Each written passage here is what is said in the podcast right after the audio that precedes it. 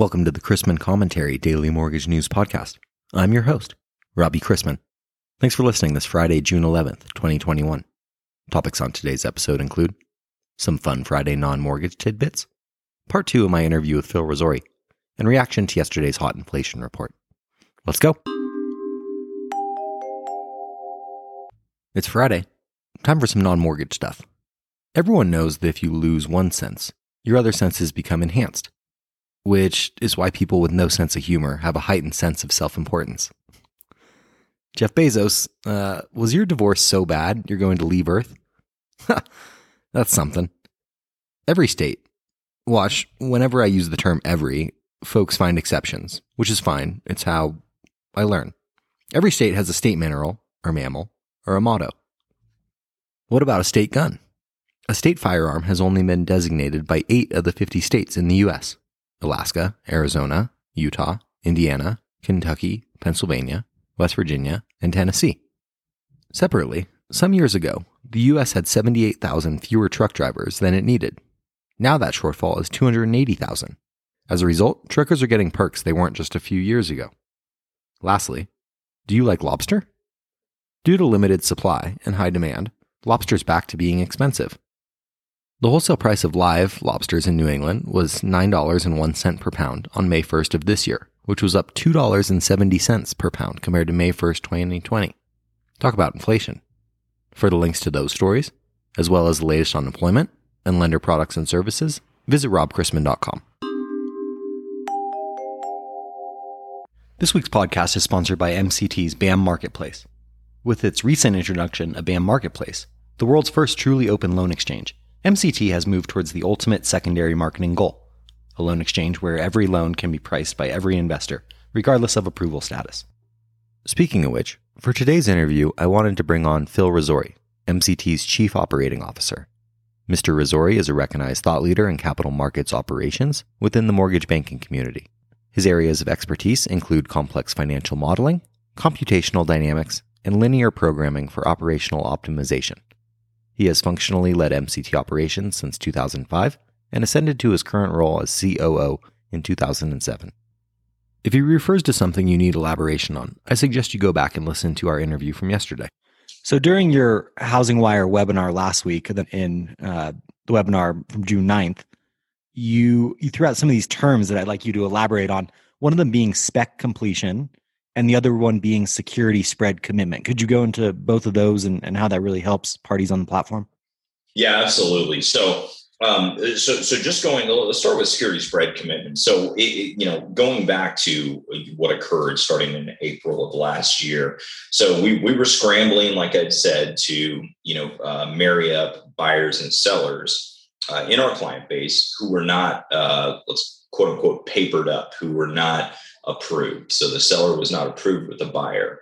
This has been the the, the issue, right? That that has uh, kind of constrained the buyer universe uh, for a given seller is that you had to be you know approved uh, prior to being able to to an effect an execution from a technology and programmatic standpoint we had been able we had had this functionality for the last couple of years in the hybrid AOT uh, automation uh, that we had worked with, with you know, starting with Wells Fargo and then other investors like PennyMac and AmeriHome, where we were um, taking security pricing and automatically adjusting the net execution of the loan for whatever the security price was in or, in or out of the money of the trade that was being assigned. And so what we looked at is we we we realized that we could very quickly because we had to do this quickly. Again, this is this is April and things are still kind of falling apart. Uh, we had to uh, basically get what we called a and what is now patent pending a security spread commitment in place where we can basically allow the buyer and the seller to be held in their relative positions without actually executing a price commitment, basically just taking a given market level and then a spread to that market level. And then basically holding that as what we call a spread commitment uh, over a period of what right now is averaging 72 to 96 hours of where the seller, the prospective seller who ha- has this security spread commitment with this prospective buyer, they will communicate between this prospective buyer and prospective seller.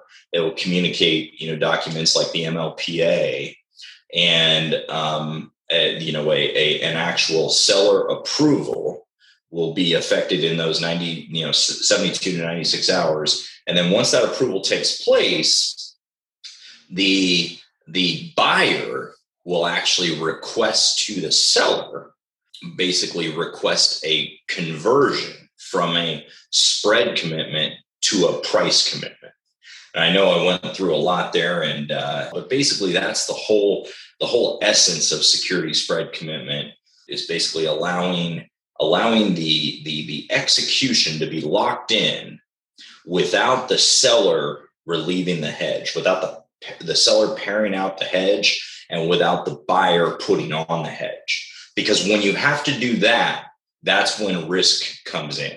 That, okay, if the sellers remove their hedge and the seller doesn't get approved, now bad things can happen if, if the market has moved. But with the security spread commitment, seller does not have to pair out their hedge. The buyer does not have to um, initiate their hedge.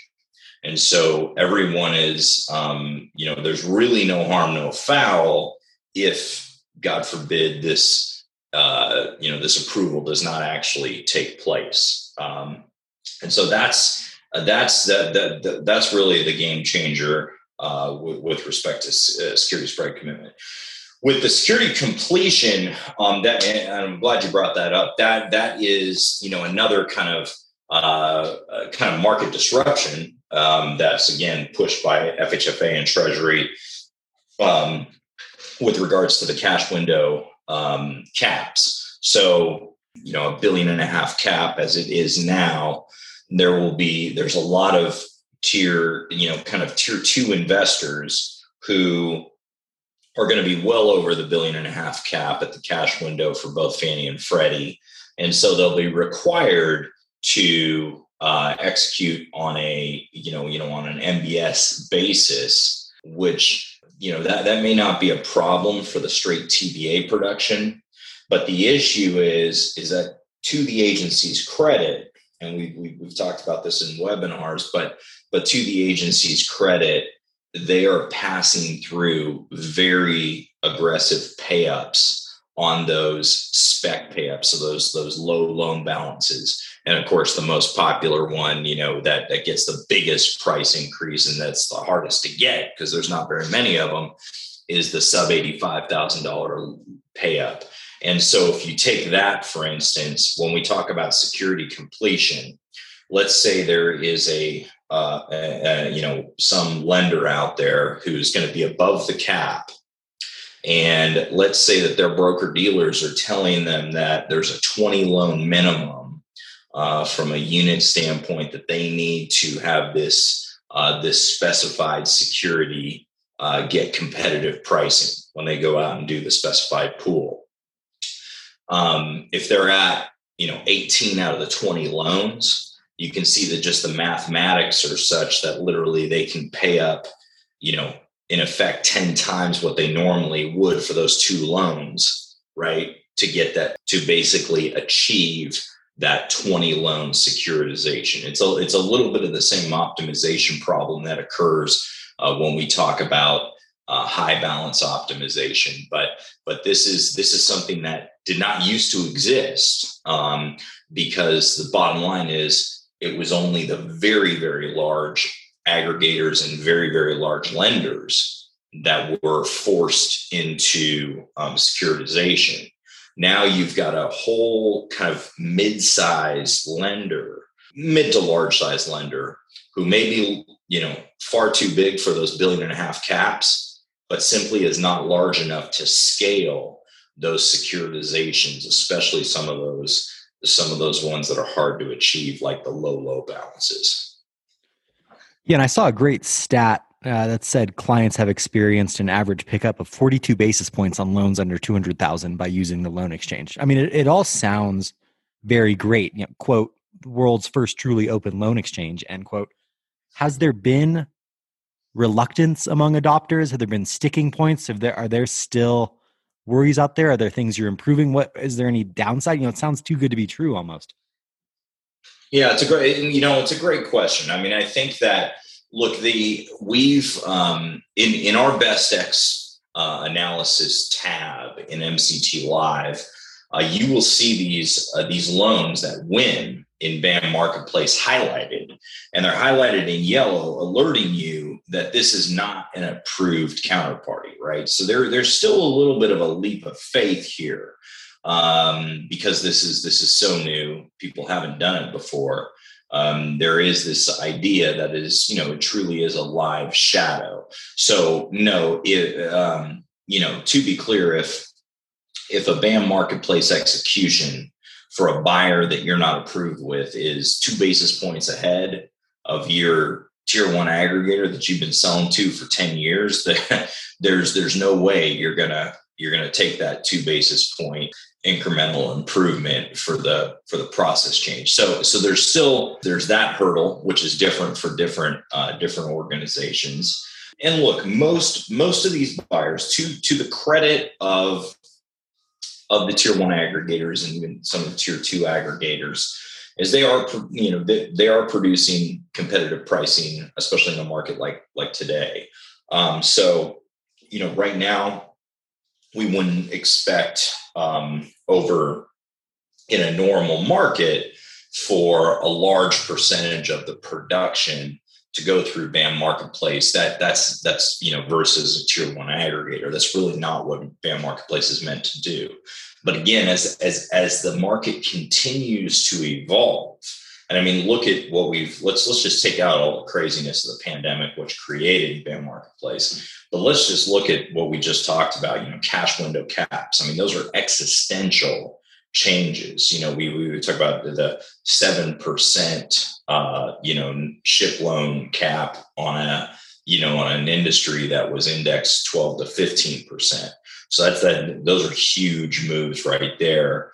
And of course, as we talked about, creating creating downstream effects on the denominator business. And then that that leads me into you know a little bit of as the non-owners, especially.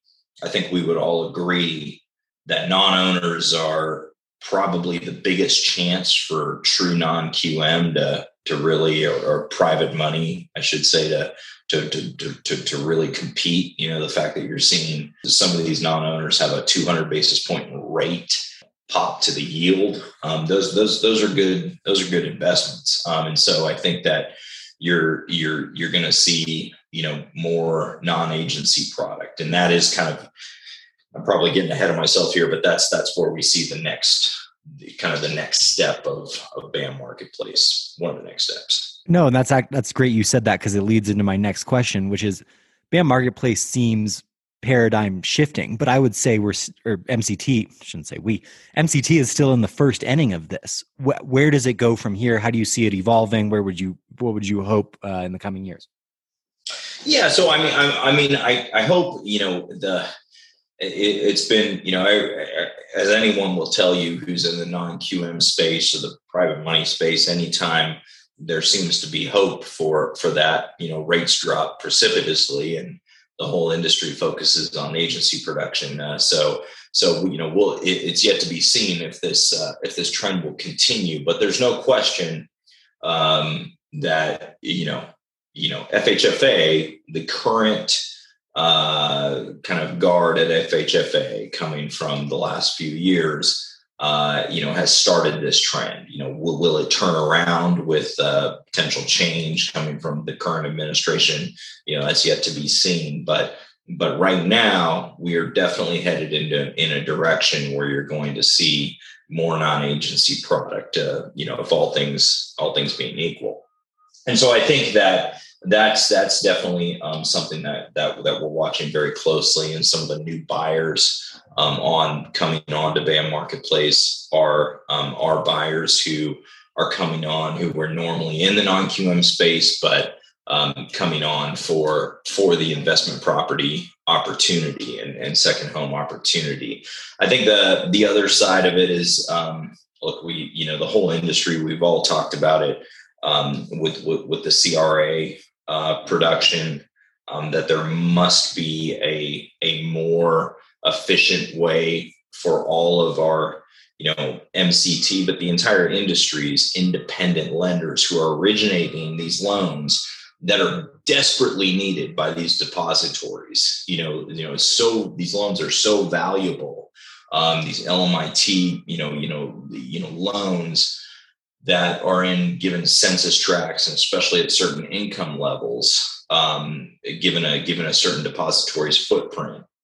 And so we think that um, a, a, very good use case uh, for the future uh, is is CRA uh, with BAM Marketplace because we're you know because of the fact that the funnel is so wide uh, for that seller of, of of the potential buyers. Yeah, and it's it certainly seems like even now in its infancy, it provides quantifiable benefits to lenders of every size for loans of every type. So it's it's something that people should definitely look out for. Uh, and I'm looking out for you at conferences coming up. Are you excited to, to be getting back on the the circuit and seeing people, shaking hands, and kissing babies? Yeah, you know, it's good. To, it's it's it's good you asked that. You know, we we um, uh, definitely definitely definitely nice to get out there. Um, it'll it'll definitely be good to get out there now that I've got a, a lot of people know me as a mild uh, mild hypochondriac, so it's uh, good that uh, now that I'm all uh, got the got the two shots uh, ready to get back out there, and I know we're going to be. Um, uh, yeah, yeah, yeah. We're, we're looking forward to to San Diego to to annual. That'll be a that'll definitely be a be a big one, and I think the whole industry after basically exactly two years from Austin, they'll be they'll be looking for a for a big conference. Yeah, and I heard you uh, are going to be a speaker on a panel there, so I'm looking forward to that. Yeah, yeah, no, no, it's exciting yeah, we're definitely excited. Sweet. Well, uh, thank you very much for taking the time, and uh, hopefully, I'll have you back on the podcast soon. Awesome. Thank you, Robbie. Yep. Awesome. Bit of a seesaw day in the bond market yesterday. May consumer prices showed hotter than expected inflation readings for both the headline and core levels, though there was an underwhelming 30 year bond offering. On a year over year basis, total CPI was up 5.0%, the largest increase since August 2008, while core CPI posted its largest year over year increase at 3.8% since June of 1992. That was three months old. Remember, the numbers were always going to have some noise in them considering the lockdowns of last year. Lenders are seeing stable rates, and sure enough, the primary mortgage market survey from Freddie Mac for the week ending June 10th saw 30 year yields slip 2 basis points to 2.96%, below 3% for the third straight week. There's a lot of noise about the Federal Reserve. Even though it doesn't set mortgage rates, its actions and statements sometimes do. The size of the Fed's reverse repurchase operation hit its fourth consecutive new record yesterday, with the total take up reaching $535 billion. Today's economic calendar is light on data, with just Michigan sentiment due out later this morning. The continued effects of revised inflation expectations after yesterday are more likely to have market moving potential. Today's Fed purchase schedule sees the last two operations on the current schedule, totaling up to $4.6 billion of conventionals. In the afternoon, the New York Fed desk will release a new purchase schedule along with the mid June to mid July purchase estimate, expected to total a pandemic low based on paydowns in the Fed portfolio, in addition to the monthly SOMA increase. We begin the last official day of the work week with agency MBS prices unchanged and the 10 year yielding 1.45 after closing yesterday at 1.46%. Let's wrap up with a joke and some housekeeping. You see a gorgeous girl at a party. You go up to her and say, I am very rich. Marry me. That's direct marketing. You're at a party with a bunch of friends and see a gorgeous girl. One of your friends goes up to her and pointing at you says, He's very rich. Marry him. That's advertising. You see a gorgeous girl at a party. You go up to her and get her telephone number. The next day, you call her and say, Hi, I'm very rich. Marry me. That's telemarketing. You're at a party and you see a gorgeous girl. You get up and straighten your tie. You walk up to her and pour her a drink. You open the door for her, pick up her bag after she drops it, offer her a ride, and then say, By the way, I'm very rich. Will you marry me? That's public relations. You're at a party and you see a gorgeous girl. She walks up to you and says, You're very rich. That's brand recognition. You see a gorgeous girl at a party. You go up to her and say, I'm rich. Marry me. She gives you a nice hard slap on your face. That's customer feedback.